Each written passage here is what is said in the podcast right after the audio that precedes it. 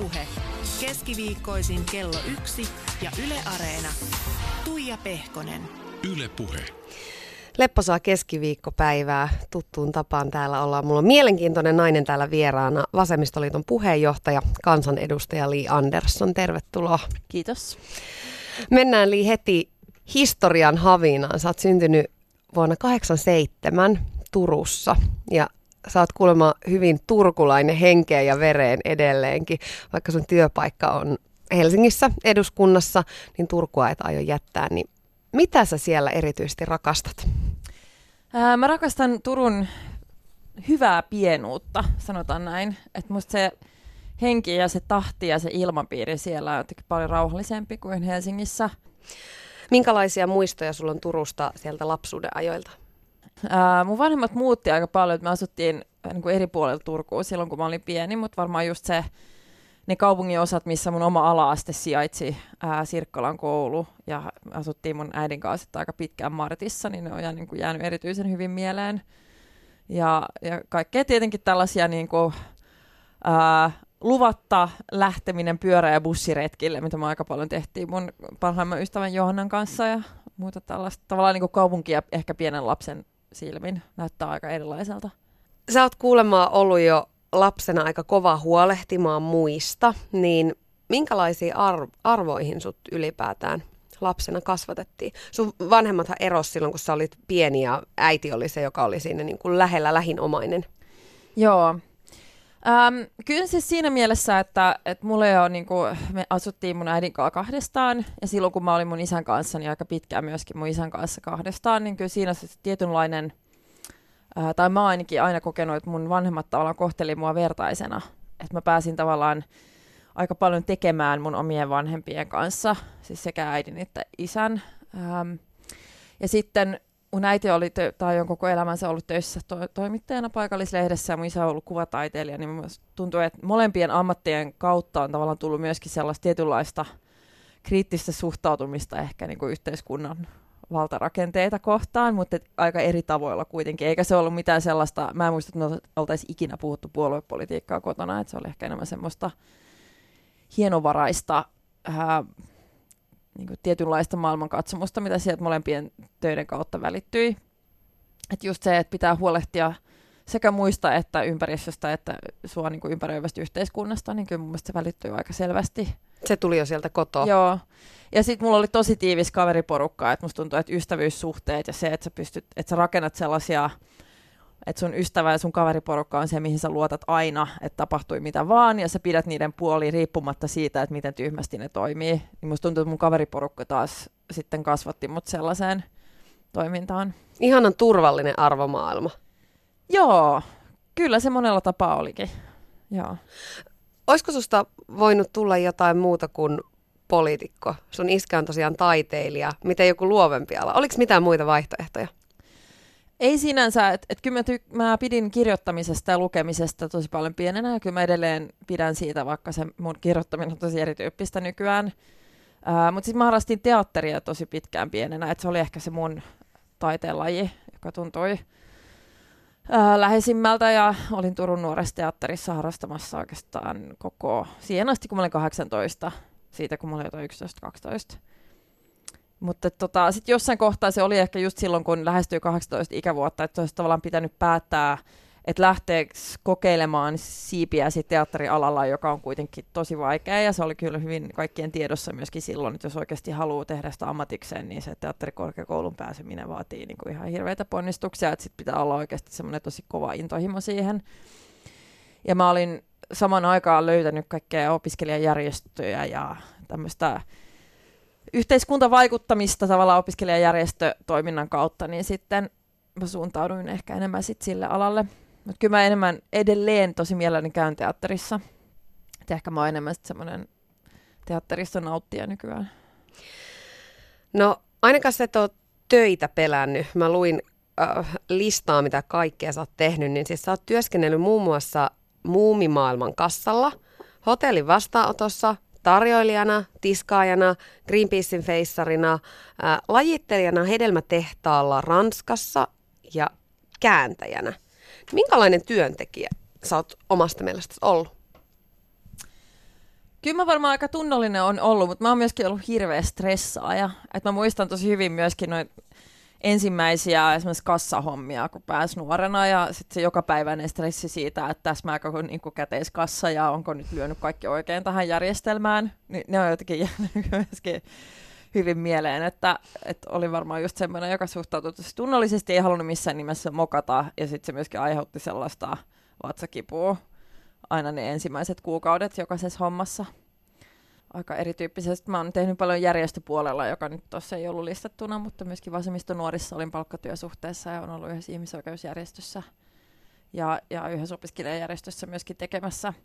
Et jotenkin edelleen elää jotenkin tällainen va- äh, kuva, että esimerkiksi nuorisojärjestöt tai opiskelijajärjestöt, että ne ei olisi oikeita töitä, vaikka ne on ihan samanlaisia työyhteisöjä kuin kaikki muutkin ja siinä on ihan samanlaisia vastuutehtäviä ja, ja tota, että se toiminta, mikä Suomessa tehdään järjestökentällä, on aivan äärimmäisen keskeistä koko tämän yhteiskunnan toimivuudelle ja ihmisten hyvinvoinnille. Tai se, että ei saisi puhua paskaduuneista, ää, kun se koko paskaduunin käsitehän liittyy just tähän, että millä ehdoilla ja millä palkalla sä niitä duuneja teet. Millainen duuni on sun mielestä paskaduunia?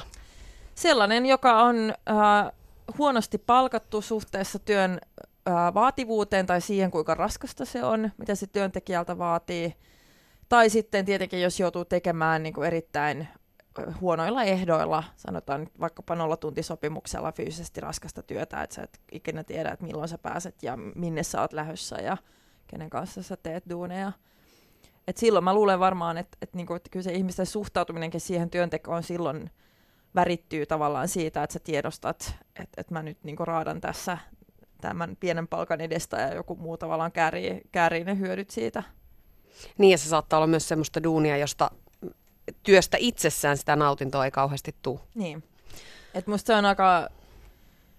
Tietysti mielessä se on ehkä jotenkin tämmöistä niinku eliitin äh, ylimielisyyttä myöskin se, että jos itse on sellaisessa työtehtävässä, jossa sulla on hirveästi laajat vapaudet itse määritellä sitä sun tekemistä ja olla mukana kehittämässä sun työtä ja pääset vaikuttamaan sen sisältöön, sulla on työyhteisö, joka on mielekäs, niin, niin totta kai niin kuin sellaisessa positiossa on sit helppo niin kuin lähteä sanomaan, että mitään paskaduuneja ei ole olemassa ja kyllä kaikkeen työhön pitää suhtautua kunnioittavasti tavallaan ohittaen sen, että se kritiikki, mitä paskaduunin käsitteen kautta esitetään, niin liittyy nimenomaan niin kuin työn tekemisen ehtoihin ja että se työelämä ei välttämättä ole niin antoisaa tai, tai glamoröisiä kaikille. Kun sä sanoit, että sä oot nuorempana varsinkin ollut stressaaja, että et sä niinku laskit niitä tarkkaan siellä niitä pennejä, niin onko se sellainen piirre, mikä sus on edelleen? Oletko edelleen stressaaja vai, vai ootko oppinut elämään rentoutta? Öö, oma, tietysti mielessä on edelleen stressaaja, että mulla on kyllä hirveän kovat vaatimukset itseäni kohtaan, että kyllä mä tunnistan tosi paljon itseäni myöskin nuorempana näistä, että kun puhutaan paljon niin kuin erityisesti tytöistä, että jotenkin asettaa itselleen tosi kovat vaatimukset ja sitten... Kympin tytöistä. Joo. Ähm, ja kunnianhimo, kunnianhimossahan ei ole mitään vikaa, että musta kympityttöjä ei saa kritisoida siitä, että ne on kunnianhimoisia ja haluaa tehdä omia hommia hyvin, mutta kyllä mä muistan myöskin tavallaan erityisesti niin teini-iästä sellaisia niin totaalisia hajoamisia, että kun haluaa tehdä hommat hyvin ja sitten asettaa hirveästi paineita ja sitten jotenkin murrut siinä, että, että sitten pitää joku faija tulla sanomaan, että nyt, nyt kuule, otat iisisti, että ei tarvitse saada jokaisesta projektista niin kuin täydet pisteet niin mä tunnistan niin tuon henkilön mussa edelleen, koska vaatimukset on aika kovat. Sitten toisaalta tässä hommassa on ollut pakko madaltaa sitä omaa rimaa. Tosi paljon se on ollut mulle ihan, ihan hirveän opettavaista myöskin. Et tavallaan on tylsää, että kun töitä on paljon, niin kaikkea ei pysty tekemään niin hyvin kuin mitä itse haluaisi, mutta erityisesti mulle niin se on ollut tosi terve opetus. Et, et sitten tota, et välillä riittää myöskin ää, vähemmän kuin mitä itse on itselleen tavoitteeksi asettanut. Kympin tyttöihin liitetään aika usein myöskin kiltteys, ja kiltteydellä on jotenkin, tuntuu, että tänä päivänä kiltteydellä on tosi huono kaiku, että ajatellaan, jos ihminen on kiltti, niin se on ovimatto ja antaa itseään kohdella huonosti. Niin mitä, mi, mitä sä ajattelet kiltteydestä? Mä ajattelin, että kiltteys mua ei varmaan ehkä julkisuudessa nähdä, kun ehkä mun julkikuva ei ole silleen, että kiltti on eka sana, mikä ihmisille ei tulee ole, mieleen. ei luultavasti ole. Uh, musta se on hirveän tärkeä ominaisuus ihmisissä, ja musta on surullista myöskin, jos yhteiskunta kehittyy sellaiseksi, että tavallaan asetetaan vastakkain tällaisia eri ominaisuuksia ihmisissä. Et enemmänhän se suunta pitäisi olla sellainen, että voidaan luoda tilaa myöskin niille kilteille ihmisille tavallaan ilmastaa omia mielipiteitä ja mitä itse haluaa ja tarvii. Että se ei myöskään mene se yhteiskunta sellaiseksi, että ne on ne vahvat persoonat, ne kilpailuhenkiset tyypit, jotka niin pystyy lyömään nyrkkipöytään ja ole silleen, että tämä on, minä vaadin tätä itselleni palkaksi tai minä haluan tota. Et, et, et silloin se tarkoittaa sitä, että vaan ne vahvat pärjää ja ne kiltit tavallaan edelleen jää jalkoihin. Et jotenkin toivoisin, että se yleinen ilmapiiri olisi sellainen, että pystytään myöskin huomioimaan niin kuin ihmisten erilaisuutta siinä ja luoda tilaa, tilaa kaikille tulla kuulluksi. Politiikka ei ole ehkä se paikka, mistä se alkaa, että, että siellä on myöskin ollut pakko, pakko tota, oppia ottamaan tilaa, koska tilaa ei anneta, ellei sitä oteta. Et siinä mielessä politiikka on aika vanhanaikainen tai niin kuin noudattaa aika vanhanaikaisia normeja ää, sen suhteen, että miten ihmisten välisessä kanssakäymisessä, tai mitä ihmisten väliseen kanssakäymiseen tulee. Li, mä soittelin sun äidille, Siv Skugmanille, ja, ja mä kysyin siitä, että ootko sä ollut aina yhtä rohkea puhumaan suus puhtaaksi asioista, jotka on ollut sulle tärkeitä? No kyllähän oikeastaan on ollut, vaikka oli niin kuin lapsena semmoinen vähän mietteliäs ja filosofinen pikkutyttö. Mutta kyllä sen huomasi heti, että jos jotain painoi mieltä, niin kyllä se tuli heti ulos. Niin, näkyykö Liissä jo pienenä tämmöisiä poliitikon piirteitä? En mä tiedä poliitikon suoranaisesti, mutta hän, hänellä, hän kuului semmoisen tyttöporukkaan, jossa ne kävi kiivaita keskusteluja kaiken maailman asioista, niin kuin feminismistä ja uskonnosta ja politiikasta, vaikka ne ovat aika pieniä, ei ne varmaan paljon tiennytkään siitä, mutta keskusteluja käytiin kuitenkin. No, miten kannustettiinko kotoa käsin politiikkaan ja vaikuttamiseen ylipäätään? No ei, ei, ei varsinaista politiikkaa puhuttu paljon, että et se oli kyllä enemmän semmoista maailman parantamista ja oikeudenmukaisuutta ja semmoista. Että et pitää ottaa toisia huomioon ja toisia auttaa ja sillä tavalla. Hän on kasvanut vahvojen naisten ympäröimänä. Että mulla oli semmoinen ystävä porukka myös, että me keskusteltiin paljon niin kuin, ja parannettiin maailmaa. Ja kaikki mun ystävät ja, ja Liin kummitäti varsinkin on ollut tosi tärkeä hänelle. Miten Siv, miltä se on äitinä tuntunut nyt sitten katsoa, kun tytär on poliittisen keskustelun keskiössä niin hyvässä kuin pahassakin? Mä oon kyllä tosi ylpeä, mutta myöskin tosi huolestunut välillä, että niin kuin jaksamisesta ja hänen palauttamisesta, että koska hänellä on aikaa niin kuin palautua. Ja, ja sitten mä tiedän, että hän saa paljon vihapostia esimerkiksi, että sekin kyllä tietenkin huolestuttaa. Mutta kyllä mä oon niin kuin ylpeä siitä, mitä hän sanoo ja mitä hän tekee. Ja mä tiedän, että, että hän niin kuin haluaa tosi paljon, että siksi hän varmaan jaksaakin. Kerro vielä, että minkälaisissa asioissa liikääntyy sitten vielä äidin puoleen? No jos se ehkä on niin kuin ihan käytännön asioita, niin ei ole tosi, oikein hyvä niin kuin ajanhallintaa, niin sitähän ei oikein niin kuin pärjää hallitse ajanhallintaa. Niin. Ja sitten vähän tämmöisiä tunnejuttuja, jos on jotain tunnetasolla ongelmia tai jotain semmoista, että siitä välillä puhutaan. Yle puhe. Siinä kuultiin Li Andersson sun äitiä, Siv Skugman, ja sä vähän niin kuin olit kauhuissa, että mit, mitä äiti sanoo siinä vaiheessa, kun mä kysyin, että milloin sä käännyt vielä äidin puoleen. Niin mä ajattelin, että paljastaako se nyt jotain suunnitellut aikataulut väärin, niin tarvitsee autokyydin jossakin. Onko ne tällaisia? Onko Voi se... ne olla myöskin sellaisia, mutta kyllä ne oli aika pitkälti niin kuin se sanoi, että, että, tota, että just voi olla tällaisia käytännön juttuja, jotka kusee puhtaasti mun oman huonon aikatauluttamisen takia, tai just enemmän sellaisia omaan niin kuin elämään liittyviä vähän henkilökohtaisempia pohdintoja. Niin. Mutta se oli muista hauskaa myöskin, kun sanoin, että, että jo pienenä olin sellainen, että jos joku oli mielessä, niin se tuli ulos koska mun äiti on myöskin sanonut mulle, että mä en, on sellainen henkilö, että mä en voi valehdella yhtään mistään, koska hän näkee sen mun naamasta heti. Ja mä oon niin vähän leikkimielisesti sanonut, että tämähän on mun niin kuin huonoin politiikkopiirre, mikä on, koska kaikki mitä mä oon mieltä yleensä näkee mun naamasta heti. Tämä on asia, mistä mä oon saanut palautetta myöskin välillä jossain vaalitenteissä tai keskusteluissa, että voisi ilmeillä vähän vähemmän. Aina ei tarvitse ilmasta niin kuin omalla, omilla kasvoillaan kaiken sen, mikä on mieltä niiden muiden tyyppien sanomisista tai siitä yleisestä keskustelusta. Ja mä oikeasti yritän, mutta se on jotenkin semmoinen luonteen piirre, että se on niin kuin tosi vaikea, tavallaan vaikea poistaa itsestään. Kuinka paljon poliitikkona käydään tällaisia juttuja läpi, että et, miltä ne kasvojen ilmeet tulisi näyttää tai miten pitäisi hallita käsien heilumista tai sitä esiintymispuolta? Tosi paljon vähemmän kuin mitä ihmiset luulee. Ää, mä luulen varma, siis moni varmaan luulee, että meillä on semmoisia niin kuin hirveitä apparaatteja jossain puoluetoimistot on isoja koneistoja, jotka sitten myllää ihmisiä ja treenaa niitä julkiseen esiintymiseen. Joo, mutta ei siis ei todellakaan. Varsinkin Vasemmistoliiton kokoinen puolue, niin ää, mulla on ollut kerran ennen viime kuntavaaleja, kun oli niin kuin ekoja tämmöisiä henkilökohtaisia PI-tenttejä myöskin, niin mulla oli muistaakseni kolme kertaa tunti yhden esiintymiskouluttajan kanssa – ja, joka oli tosi hyödyllistä kyllä itselleen, että kyllä sä aika hyvin tiedostat myöskin, että mitkä ne on ne omat niin kuin, ongelmat.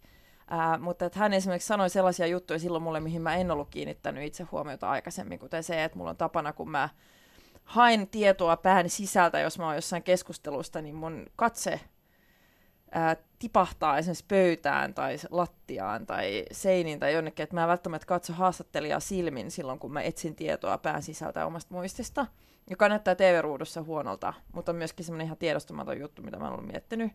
Ja toinen, mikä se sanoi, liittyy siis käsien heiluttamiseen.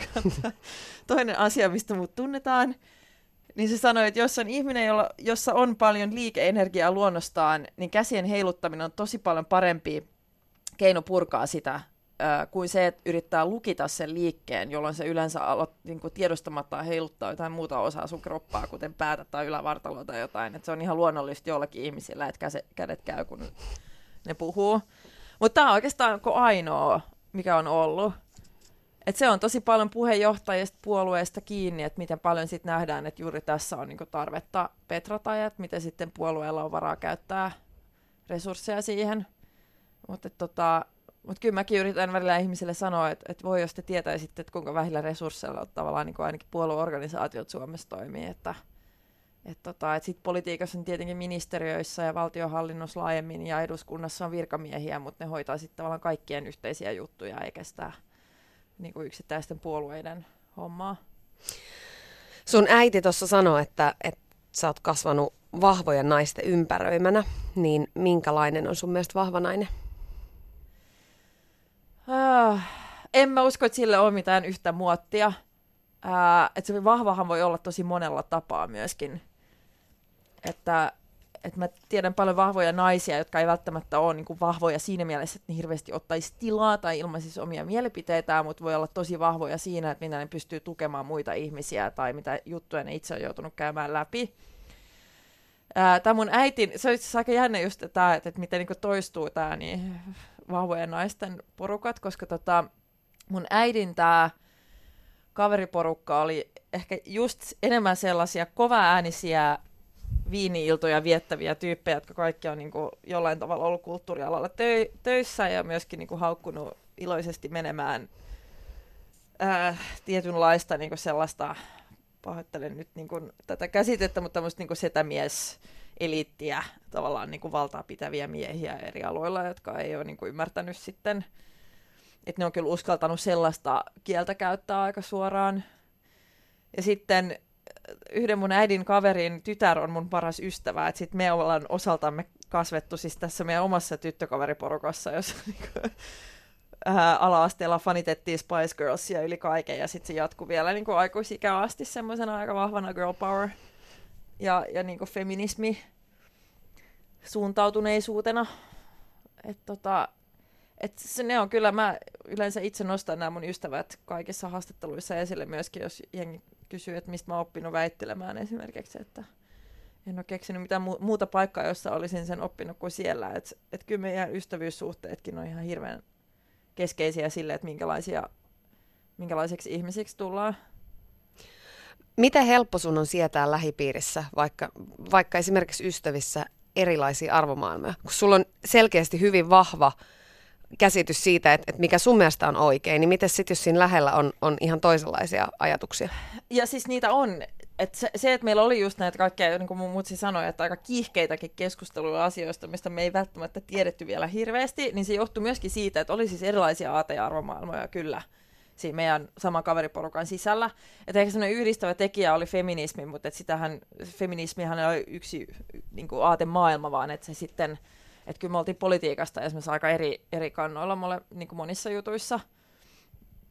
Että kyllä siis siinä mielessä se oli helppoa, mutta on kasvatettu myöskin sellaiseen väittely- ja keskustelukulttuuriin, että tietty, jos olisi semmoisia perustavanlaatuisia niin kuin, äh, näkemyseroja suhteessa vaikkapa niin kuin rasismiin tai jotain tällaista, niin, niin mä luulen, että se olisi ollut jo silloin aika ylipääsemätön este. Ylepuhe. Keskiviikkoisin kello yksi ja Yle Areena. Tuija Pehkonen. Vieraana täällä mulla Lee Andersson. Sä oot ehtinyt olla eduskunnassa mukana nyt sanoinko mä oikein 31-vuotiaana, niin ää, kolmisen vuotta viime vaaleista saakka, vähän, vähän reilustikin. Ja 2016 kesästä saakka Vasemmistoliiton puheenjohtajana, kaikki aikojen nuorin puolueen puheenjohtaja. Mikä eduskunnassa työskentelemisessä on sulle kaikista tärkeintä? Kyllä siinä on monta puolta, josta mä tykkään tosi paljon. Et siis jos on politiikasta kiinnostunut, niin on se niinku paras paikka olla ja tehdä sitä – Um, mä tykkään täysistuntokeskusteluista kyllä paljon, että mä tykkään siitä väittelemisestä, mikä siellä käydään. Tykkäätkö sä siitä? Mä, ty- mä tykkään siitä, koska siitä, et, et politiikassahan pitää olla myöskin kyse, kyse niin tavallaan parhaimmasta argumentaatiosta ja tavallaan siitä, että sä pystyt perustelemaan sun kantoja ja näkemyksiä ja, ja niin kuin sen kaltaisista niin kuin siitä konfliktista, joka siihen liittyy. Mutta sitten toisaalta ähm, mä oon kyllä pitänyt erittäin paljon myöskin valiokuntatyöstä – ja sehän on enemmän sitten semmoista tiedon ammentamista ja ehkä vähän semmoista niinku syvällisempienkin keskustelujen käymistä, missä pohditaan sitten eri sektoreilla kysymyksiä. Et se, mitä mä oon yrittänyt nyt sanoa aika paljon, kun käy jossain kouluvierailussa, on se, että, että kansanedustajan työ on paljon, paljon enemmän tiedon omaksumista ja, ja hiljaa istumista kuin mitä ihmiset tajuu. Et se on se puoli siitä eduskuntatyöstä, mitä ei, ei näy ulospäin yhtä vahvasti, että ihmiset luulee, että me vaan niin kuin mennään ja puhutaan, että näin on asiat. Ja että se on niin kuin semmoista hirveä, että, että ulospäin suuntautunutta koko ajan. Ää, mutta siis vähintäänkin yhtä tärkeä, ellei tärkeämpi puoli siitä on se, se tota, tiedon omaksuminen ja perehtyminen. Eikö se ole ihan älyttömän turhauttavaa, että, että kun on niitä asioita, mihin haluaisi vaikuttaa ja näkemys siitä, että, että miten asioiden pitäisi olla, niin niin sitten se työ onkin niinku kompromisseja ja byrokratiaa ja vastarannan kiiskejä ja väittelyitä.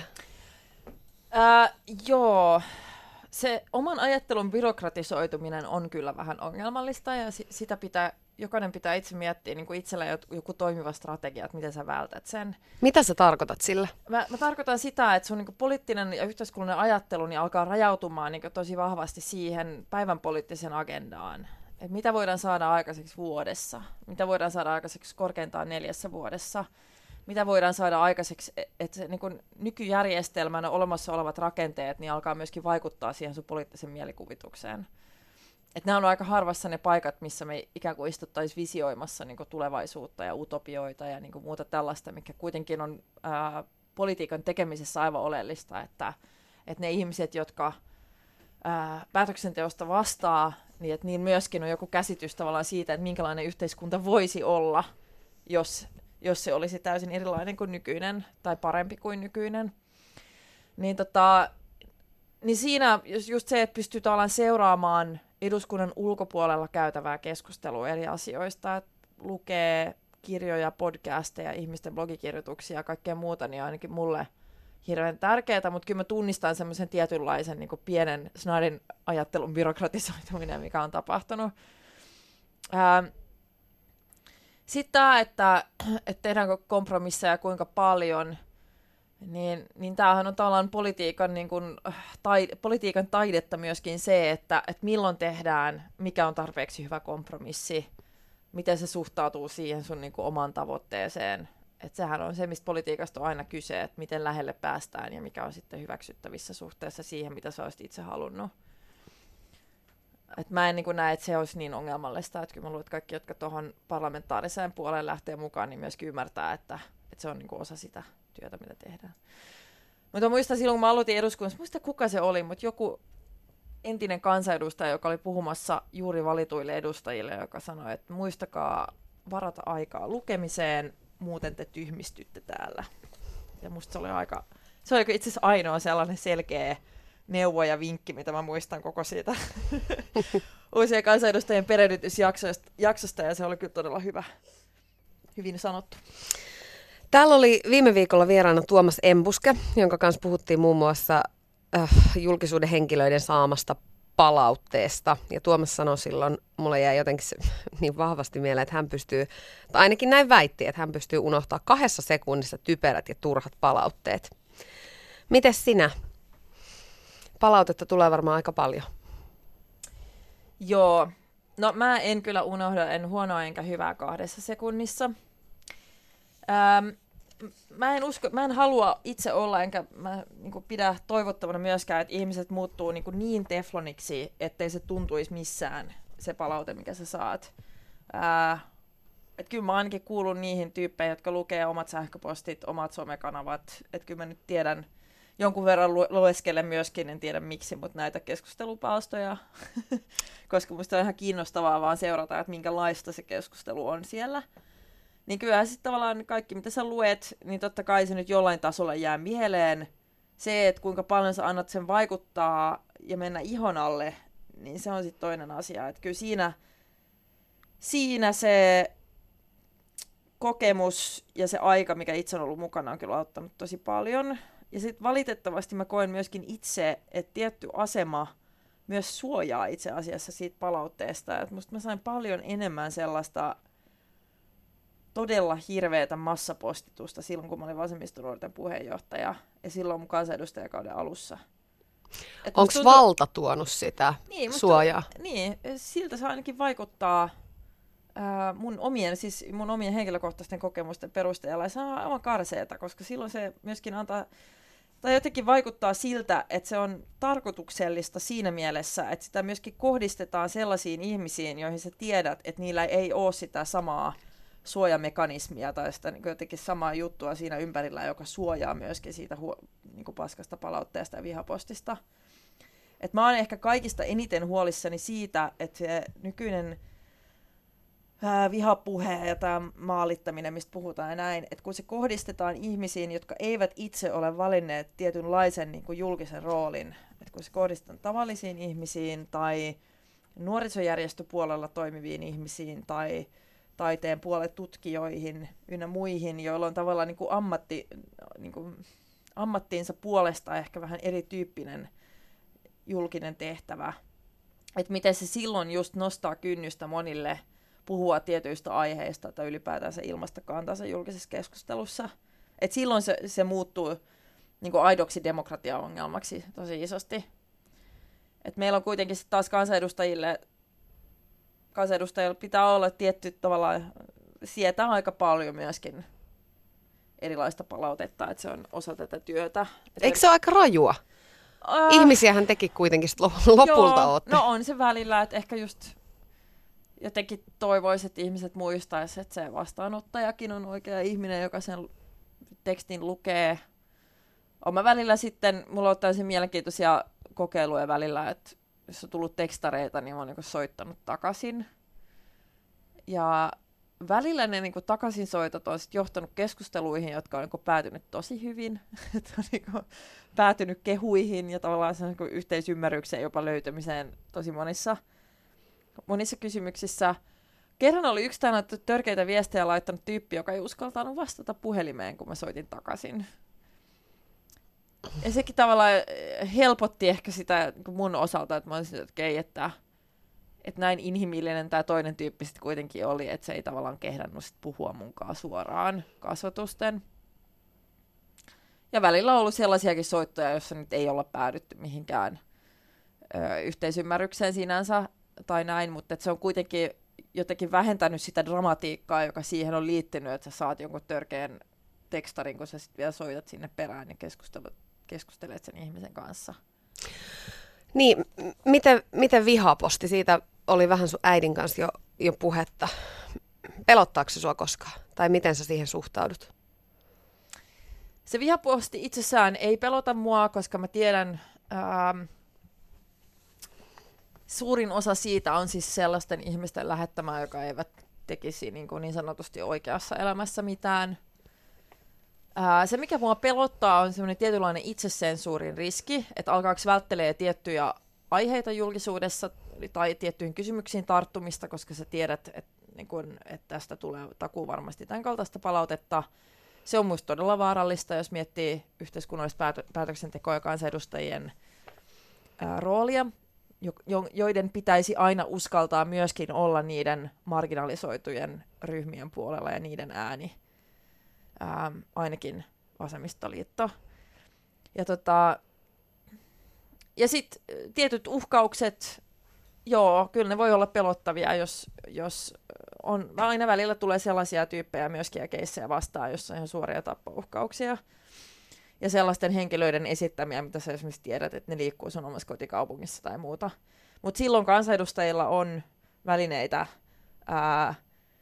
että meillä on kuitenkin eduskunnassa on, on turvallisuushenkilöstö, joiden työtehtävä on sit puuttua sellaisiin tapauksiin. Et siinä tavallaan taas kerran alleviivaan sen eron siinä tehtävässä, missä me ollaan, ja sitten sen riskin, mikä tämä vihapuhe saattaa sitten muiden ihmisten kohdalla – ää, tai minkälaiseksi riskiksi se muiden ihmisten kohdalla saattaa muodostua. Aika hulluahan se on, että, että tässä ajassa jotenkin joutuu pelkäämään. Mäkin pelkään sanoa julkisesti mielipiteitä ääneen, koska, mm. koska on niin paljon mielensä pahoittajia ja sit siitä ikään kuin vielä monta askelta eteenpäin näitä, näitä uhkailijoita. Et, et, Tämä on aika vaikea aika olla rohkea siinä, että et ikään kuin sanoo ääneen asioita, joita ajattelee. Niin, ja sehän on surullista, siis se on traagista niin demokratia- ja julkisen keskustelun näkökulmasta, että et kyllä siis, jos miettii niin yleisemmin tätä keskustelua ilmapiiri, niin siihen sitten tavallaan yksi pelko, mikä mulla on, on myöskin se, että, että johtaako tämä sellaiseen kehitykseen, jossa ihmiset eivät enää halua lähteä politiikkaan mukaan, joka olisi erittäin valitettavaa, koska 200 edustajaa sinne kuitenkin aina valitaan. Niin niin ja mielellään parhaat keväänä. mahdolliset. Niin, että et mielellään olisi sitten valinnanvaraa äänestäjillä. Ähm, totta kai se tyyli, millä poliittista keskustelua käydään, on asia, mihin kaikki kansanedustajat joutuu, tai jokainen joutuu itse sitä pohtimaan. Että kyllä mä oon, oon yrittänyt itse, mä en sano, että mä aina onnistun tai näin, että kaikilla tulee välillä jotain mokia, mutta että yritän ainakin asialla ja argumentoiden niin kuin puol- tuoda mun kantoja esille ja mun puolueen kantoja esille. Mutta se, mikä on turhauttavaa, on se, että kyllähän tässä huomaa myöskin sellaisen, siis sekä tämän mediaympäristön ja sitä kautta myöskin politiikan muutoksen, että kun päättäjä, poliitikot, kansanedustajat ovat riippuvaisia julkisuudesta, mediatalot ovat riippuvaisia uutisotsikoista nykyään ja kävijöistä – niin tämä johtaa vähän sellaiseen pahlaatuiseen kierteeseen, jossa uutisoidaan vaikka y- yksittäisistä sutkautuksista Twitterissä tai ää, huonoista sananvalinnoista Twitterissä ja sitten ää, joidenkin edustajien kohdalla se sit saattaa niin lisätä houkutusta käyttää tiettyjä ilmaisuja, kun sä tiedät, että sä saat nyt tilaisuuden puhua tästä aiheesta tämän ilmaisun kautta. Mm. Ää, tai sitten se johtaa siihen, että yhtäkkiä se uutisointi käsittelee jotain ihan eri asioita kuin mitä se niin kuin poliittinen, poliittinen työ, että mihin me niin kuin sen puitteissa keskitytään. Niin se menee ihan sivuraiteille. Niin, että et tavallaan et enemmän huomiota sitten jo, jopa jossain Hesarin verkossa annetaan Twitterissä esitettyihin muotoiluihin kuin siihen perusduuniin, mitä jengi tekee eduskunnassa. Et kun yrittää nostaa ihan asiallisia keskusteluavauksia. Kuin paljon sulla on itsellä houkutusta ikään kuin lähteä siihen mediasirkukseen matkaan? Äh, jos oot ihan rehellinen. No siis, jos mä oon ihan rehellinen, niin totta kai jos on sellaisia viikkoja, jolloin mä koen, että, okay, että nyt ei niin kuin mun puolue ole saanut hirveästi julkisuutta, niin kyllä se saa aina välillä synnyttää sellaisen snadin paniikin, että nyt pitäisi hirveästi jotain puskea. Mutta sitten mä yritän samanaikaisesti miettii, että kyllä se pitkällä tähtäimellä kantaa tosi paljon paremmin sellainen niin kuin asiallinen ehkä imago tai, tai semmoinen julkikuva kuin se, että sä oot se tyyppi, jonka sanomisia pyöritellään päivästä toiseen. Et mieluummin sitten tekee uusia sisällöllisiä avauksia, jotka voi olla vähän out of the box tai jotain sellaista kuin se, että yrittää lähteä ihan puhtaasti sutkautusten perusteella hakemaan näkyvyyttä.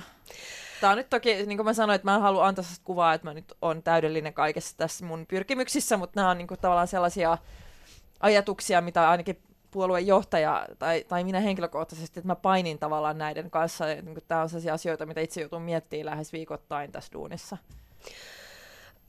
Miten sä koet, sanoit, että, että sä välillä jopa luet keskustelupalstoja, joissa puhutaan susta ja näin, niin miten sä koet, että, että se sun imago, se julkisuuskuva, niin miten se vastaa sitä liitä, joksi, joksi sä itse tunnet itsesi? Ah, miten vaikea kysymys mulle, mulle vastattavaksi. Musta tuntuu, kyllä mun julkikuva on vihaisempi, jotenkin semmoinen jotenkin ärhäkämpi kuin mitä mä ehkä koen sitten kuitenkin olevani henkilönä. Että kyllähän mä, mä siis heitän tosi paljon läppää myöskin niin kun kansanedustajakollegoiden kanssa, koen nyt olevani suht mukava ihminen, että ehkä semmoinen räksyttäjä ei ehkä ole sitten kuitenkaan se, minkälaisena mä koen itseäni, mutta se on varmaan aika vahvasti just mun julkikuvaa. että ehkä siinä on snadi ristiriita. Mutta muuten kyllä mä tunnistan itseäni myöskin mun julkikuvassa, mikä on tosi mukavaa. Että et tota, et musta mä en halua, ja päätin jo kauan sitten, että musta se, että sä oot uskottava poliitikko, niin se ei saisi tarkoittaa sitä, että sä pukeudut tietyllä tavalla, tai että sä käytät tiettyä kieltä tai tiettyjä sanoja, tai että sä oot niinku superkoulutettu tai muuta. Et kansanvallan ideahan on se, että edustajat edustaa niinku kansalaisia, ja että et tavallaan että se perehtyneisyys – ja se, että jaksaa tehdä niitä duunia ja tekee niitä niin kunnollahan on ne kaikista keskeisimmät edellytykset siihen juttuun. Sitten on vaan hyvää, jos myöskin se päättäjien kenttä monipuolistuu niin, että siellä on erinäköisiä ja erilaisia ihmisiä. Miten tärkeää se on poliitikkona avata sitä omaa elämää ja tulla ikään kuin, niin kuin inhimilliseksi ihmiseksi kansalle. Kun tämä on vähän ristiriitasta, kun Joo. toisaalta sitten on niinku törkypalautteen ja viha, vihapostin kannalta ajattelee, että et, et haluaisi pitää aika vahvasti varmasti sen tietynlaisen suojamuurin siinä. M- miten toi menee? Ää, tasapainoa pitää hakea, jokainen hakee sen omalla tavallaan. Ähm, et mä esimerkiksi koen, että et että mä avaan aika paljon ehkä omaa itseäni sen suhteen, että, että just mitä musaa mä kuuntelen, tai että mä yritän niin kuin Instagramissa pitää aika paljon semmoista niin kuin omasta elämästä kuvia, että se ei ole vaan sellaista, että tänäänkin istuin kokoushuoneessa, koska mä en nyt tiedä, onko se se, mikä kiinnostaa ihmisissä, että ehkä ne enemmän kiinnostaa, että minkälainen tyyppi mä oon, mitä mieltä mä oon asioista ja jotenkin, että mitä kulttuuria vaikka kuluttaa tai jotenkin näin, että mistä on kiinnostunut. Mutta sitten just oma, oma yksityiselämä on kyllä sellainen, mitä mä oon selvästi rajannut pois. Ja, ja mä oon, aion tehdä niin myöskin jatkossa sen takia, että mä oon itse valinnut tämän työn itselleni, mutta mun läheiset ihmiset eivät ole sitä valintaa tehneet. Ja mun mielestä heillä pitää olla oikeus ja mahdollisuus myöskin valita sitä yksityisyyttä niin pitkälle kuin se vaan on mahdollista. Ja tässähän eri edustajat on tehnyt hirveän eri, eri valintoja. Että toiset avaa enemmän sitä omaa yksityisy- yksityiselämänsä ja toiset vähemmän. Tämä on jännä juttu. Mulla on käynyt tässä ohjelmassa täällä, öö, mitähän mä nyt sanoisin, reilusti päälle sata vierasta nyt, nyt niin kuin kolmen vuoden sisällä. Ja mä huomaan aika usein, että kaikista hankalimpia haastateltavia on poliitikot. Sen takia, että heillä on jotenkin niin vahvasti se semmoinen niin poliitikon, mm. kansanedustajan kaapu yllään, että sit, sit niin kuin edes turvallisessa haastattelutilanteessa heitä on välillä aika vaikea saada, tai teitä on välillä aika mm. vaikea saada avautua, niin tunnistatko sen? Kyllä mä tunnistan sen. Mä luulen, että se johtuu just siitä, että, että kaikki on joutunut miettimään just, että mihin se rajan vetää. Että sitten jos sä avaat niinku kaiken, niin sit sä altistat itseesi ihan hirveästi ähm, just sille niinku ihmisten totta kai niin kaikkien ihmisten mielipiteille, mutta sitten siinä on ehkä myöskin sellainen riski, että jos niin tällainen vanha viisaus myöskin eduskunnan sisällä on, että jos puhut sun yksityiselämästä, niin saattaa muodostua sitten niin julkikuva sulle, jos puhut vaan sun yksityiselämästä. Että sit sulla on hirveän vaikea päästä enää esille niillä asioilla. Ja se on kuitenkin tavallaan se, mihin sun työminä, se mihin sun niin työ perustuu, se, että sä saat puhua niistä asioista julkisuudessa. Et mä luulen, että tämä on myöskin yksi syy, se suojaamisen halu ja toisaalta myöskin se, se niin oman asiaosaamisen esillä pitäminen. Et ne syyt, minkä takia varmaan kansanedustajat just on kaikista vaikeimpia tässä suhteessa. Miten sun, sun työ poliitikkona on muuttanut sun omaa maailmankuvaa tai, tai suhtautumista päättäjiin tai päätöksentekoon? Oi, äh, se antaa aivan loputtoman paljon mie kyllä ajateltavaa ja paljon sellaista, mikä siis koko ajan myöskin uutta ja paljon sellaista, mitä mä tulen analysoimaan vielä tosi pitkään. Ja aika ristiriitaisia ajatuksia myöskin monelta osin. Ää, kyllä mä koen siis se, mitä mä oon nähnyt eduskunnasta, niin ää, mulla ei ole siis ikinä ollut niin vahva olo siitä, että, että politiikka on tärkeää, kuin mitä mulla on tällä hetkellä ollut tämän hallituksen niin aikana. Koska ne päätökset, mitä on tehty, on ollut niin kaukana siitä, mitä mä koen oikeaksi ja oikeudenmukaiseksi, ja ne kansalaispalautteet, mikä mä, mitä mä saan, on myöskin sellaisia, joissa ihmiset avaa niin se niiden omaa hätää ja omaa arkista tilannetta niin rehellisesti ja suoraan, että se myöskin, että jos ikinä on ollut pelko siitä, että tavallaan unohtaa, minkä takia on lähtenyt mukaan, niin se on ainakin tämän vaalikauden aikana niin mä en ole jo, joutunut niin kuin pelkäämään sellaista tilannetta het, hetkeäkään, en sekuntiakaan. Sitten, ja, ja, ja, tota, ja kyllä se niin synnyttää myöskin ihan aitoja tunteita, että mä vihaan sitä, kun ihmiset sanoo, että täysistunut on teatteria tai että kyselytunti on teatteria, koska se ei ole teatteria, vaan kyllä ihmiset ovat, ne tunteet, mitä näytetään täysistuntosalissa, on oikeita ja ne näkemyserot on oikeita. Mutta se, että että ne riidat ei välttämättä jatku samalla intensiteetillä sen täysistuntosalin ulkopuolella johtuu siitä, että mehän ollaan päivittäin tekemisissä toistemme, toistemme kanssa, että se on niin konfliktin jatkuva ylläpito on täysin mahdotonta. Niin kuin ajattele sun, no onneksi. Niin, onneksi. Ja, ja se totta kai sitten niin keskusteluyhteyttä pitää olla. Mutta et, et, tuhat kertaa mieluummin itse otan sellaisen edustajan ja poliitikon, joka suhtautuu tunteella tehtäviin päätöksiin, kuin sellainen, joka suhtautuu välinpitämättömästi siihen, tai, tai sellaisella että asenteella, että, että tämä on vaan hallintoa. Ähm, mä koen kyllä, että monet päätöksentekijät ovat aika lailla vieraantuneet monien ihmisten arjesta. Et eduskunnassakin huomaa sen, että ei ne todellisuudet, missä suomalaiset elää, ole samanlaisia, eikä me olla missään samassa veneessä oltu pitkiin aikoihin joskaan koskaan. Öö, et just käsitykset siitä, että miten sosiaaliturva toimii, tavallaan niin kuin arkista tietämystä siitä, että minkälaisissa todellisuuksissa ihmiset elää ja tapoja katsoa maailmaa, että ne on niin todella, todella erilaisia. Ja sitten ne heijastuu semmoisiin käsitykseen siitä, että vaikka sosiaaliturvan kehittämisestä, että, että joillekin niin tämä vastikkeellisuus on niin kuin sille, mutta tämähän on maalaisjärkeä, että kyllä sosiaaliturvan edestä pitää jotain aktiivisuutta esittää. Ja sitten niin kuin toisilla on tämä jotenkin aika läheisenä myöskin tämä niin kuin tietämys siitä, että minkälaisena vaikkapa tämä TE-toimiston niin kuin byrokratia helvetti monille pienituloisille näyttäytyy. Ja ne, ne on todella kaukana toisistaan ne, ne käsitykset. Että tota, että mä toivon, että ihmiset myöskin tietää, että eduskunta ei ole mikään sellainen monoliitti, missä kaikki ihmiset täysin samanlaisia, tulee samanlaisista taustoista ja ne siellä vaan jotain niin kuin leikisti esittää olevansa eri mieltä toistensa kanssa. Että kyllä siellä on oikeasti eri puolueita, joilla on eri aatemaailmoja ja tosi erilaisia pyrkimyksiä yhteiskunnan kehittämisen suhteen. Vaikka se keskustelu, ilmapiiri tietenkin ja, ja tyyli pitää pitää asiallisena. Ylepuhe Keskiviikkoisin kello yksi ja Yle Areena. Tuija Pehkonen. Täällä on Lee Anderson vieraana. Liima, tein toisenkin puhelun. Sun äidin lisäksi mä soitin sun kollegalle ja työkaverille Hanna Sarkkiselle, vasemmistoliiton poliitikolle siis. Ja mä kyselin häneltä, että minkälainen kollega sä oot?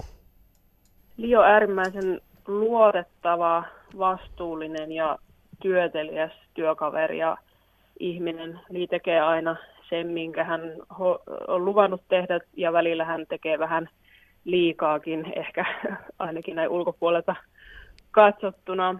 Hän on tosi intohimoinen ja aatteellinen ihminen ja suhtautuu politiikkaan ja, ja näihin asioihin vakavuudella ja todella tekee koko sydämestään töitä paremman maailman puolesta.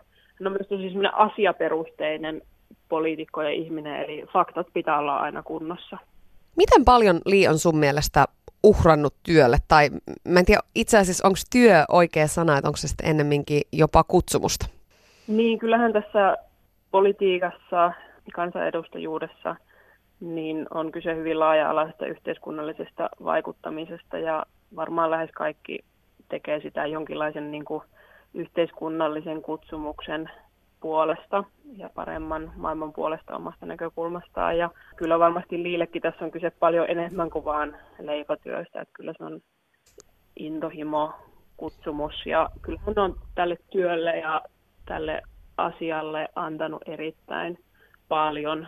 Hän tekee tosi pitkiä päiviä ja, ja myös tietenkin kun hän on hyvin näkyvä poliitikko, niin se tarkoittaa, että myös yksityisyys on kaventunut, eli ei varmaan siellä kaupan kassalla voi välttämättä käydä ilman, että, että hänet huomataan. Tässä tulee nyt kovasti kehuja ja ylisanoja ihan tietysti syystäkin, mutta miten sitten ne liin haastavammat tai hankalammat puolet, tuleeko ne tuolla työmaailmassa jollakin tavalla esiin? Ainakin mä oon kuullut, että hänellä on ajankäytön kanssa jonkin verran ongelmia. No se varmaan, se kalenteri on varmaan aika, aika mahdoton, mutta kyllä mä sanoisin, että, että varmaan se ajankäyttö ja se, että, että jaksaisi huolehtia siitä, tai muistaisi huolehtia siitä omasta jaksamisesta, niin ne on varmaan niitä haasteita. Ja, ja kyllä Lio itse, hän on niin skarppi tyyppi ja asiaperusteinen, että, että kyllä hän, joskus sitten ärtyy siitä, jos muut ei hoida sitä, mitä on luvannut hoitaa, tai, tai jos tekeminen ylipäätään sellaista sekavaa tai irrationaalista sähläämistä, että hän saattaa, saattaa siitä jonkun verran ärsyyntyä, että hän, on, hän vaatii itseltään paljon ja hän vaatii sitten myös muilta. No Li on rohkeasti näyttänyt tietä omalla esimerkillään monellakin saralla. Hän uskaltaa sanoa asiat ääneen ja seistä sanojensa takana. Niin minkälaisissa asioissa Liin rohkeus sun, sun mielestä tulee esiin? Minkälaisissa tilanteissa se näyttäytyy? No kyllä se tulee esille sellaisissa tilanteissa, joissa on jotain tiukkaa poliittista vääntöä, niin hän, hän uskaltaa sanoa omaa mielipiteensä ja puolustaa sitä eri tilanteissa, vaikka toiset olisi eri mieltä ja hän osallistuu keskusteluihin myös eri mieltä olevien kanssa hyvin avoimesti ja minusta se on tosi tärkeää rohkeutta, että jää niihin omiin kupliin, vaan rohkeasti keskustellaan ja mietitään asioita myös eri mieltä olevien kanssa. Ja kyllä mun mielestä rohkeudesta kertoo myös se, että hän on hakeutunut vastuullisiin ja haastaviin tehtäviin ja hyvin niin kuin nuorellakin iällä noin, niin kuin jos poliitikkojen ikämittarilla katsotaan. Yle puhe. Siinä kuultiin Liisis Sarkkisen Hannaa, sun työkaveria. Pitäisi muistaa pitää itsestään huolta siihen, Hanna tuossa vähän viittasi. Miten vaikeaa se on? Meinaako se ikään kuin joskus jäädä toissijaiseksi niiden ehkä tärkeimmiltä tuntuvien asioiden tieltä, kun, kun Meinaa. Mm. Että kyllä semmoinen tasapaino on aika vaikea kyllä välillä löytää. Että just tämä liikkuminen, syöminen, nukkuminen, työ, mm. muut läheiset ihmiset. Mm. Että tota, et siis aika paljon valitettavasti, mikä Hanna nyt ei sano suoraan, on se, että et kyllähän mun ja monien muiden tässä asemassa olevien läheiset on oikeastaan ne, jotka joutuu kaikista eniten kärsimään. Et kyllä mun kaverit on joutunut hyväksymään sen, että et mä oon sitten sellainen ystävä, joka ei välttämättä muista eikä pääse kaikkien synttärijuhliin, ei välttämättä muihin tärkeisiin juttuihin, ää, joka ei välttämättä pysty vastaamaan kun, niin heti kun soittaa läheiset erityisesti, siis tuut kotiin niin yhdeksän jälkeen tai kasin jälkeen illalla, ja sitten mullahan on vielä tää, siis välillä mä oon vaan niin, jos mä en jaksa keskustella yhtään mistään, mä en jaksa olla, mulla ei jaksa, vaan silleen, että ihan sama mitä me syödään, ja mä en, siis, mä en halua päättää mitään. Että se saattaa sitten niin kuin myöskin, että välillä kun on vapaalla, niin ei tavallaan niin kuin jaksa nähdä ketään eikä niin kuin tehdä hirveästi. Ja sekin on sitten tietenkin va- varmaan aika tylsää sitten niille ihmisille, jotka joutuu tavallaan elää tässä rinnalla ja mukana jäämättä. Ja sitten tota, sit tämä puheenjohtajuus, niin kyllähän siis mua pelotti ihan hirveästi silloin, kun mä aloitin tässä tehtävässä. Että tota, tavallaan kun epäonnistumisen mahdollisuuksia on loputtomasti ja yleensä kaikkien puheenjohtajuus päätyy niin kuin jonkunlaisen epäonnistumiseen. Ja sitten just se, että, että silloin kun on kansanedustaja, niin sä et pahinta, mitä voi tapahtua, on se, että sä menetät sun paikkasi ja sun omien äänestäjien luottamus. Mutta silloin, kun sä oot puolueen puheenjohtaja, niin sä, sulla on koko kannat tavallaan tosi monta ihmistä sun harteilla. Että sitten sun niin kuin, oma ne epäonnistumiset niin kuin, heijastuu sitten muidenkin menestymisen mahdollisuuksiin.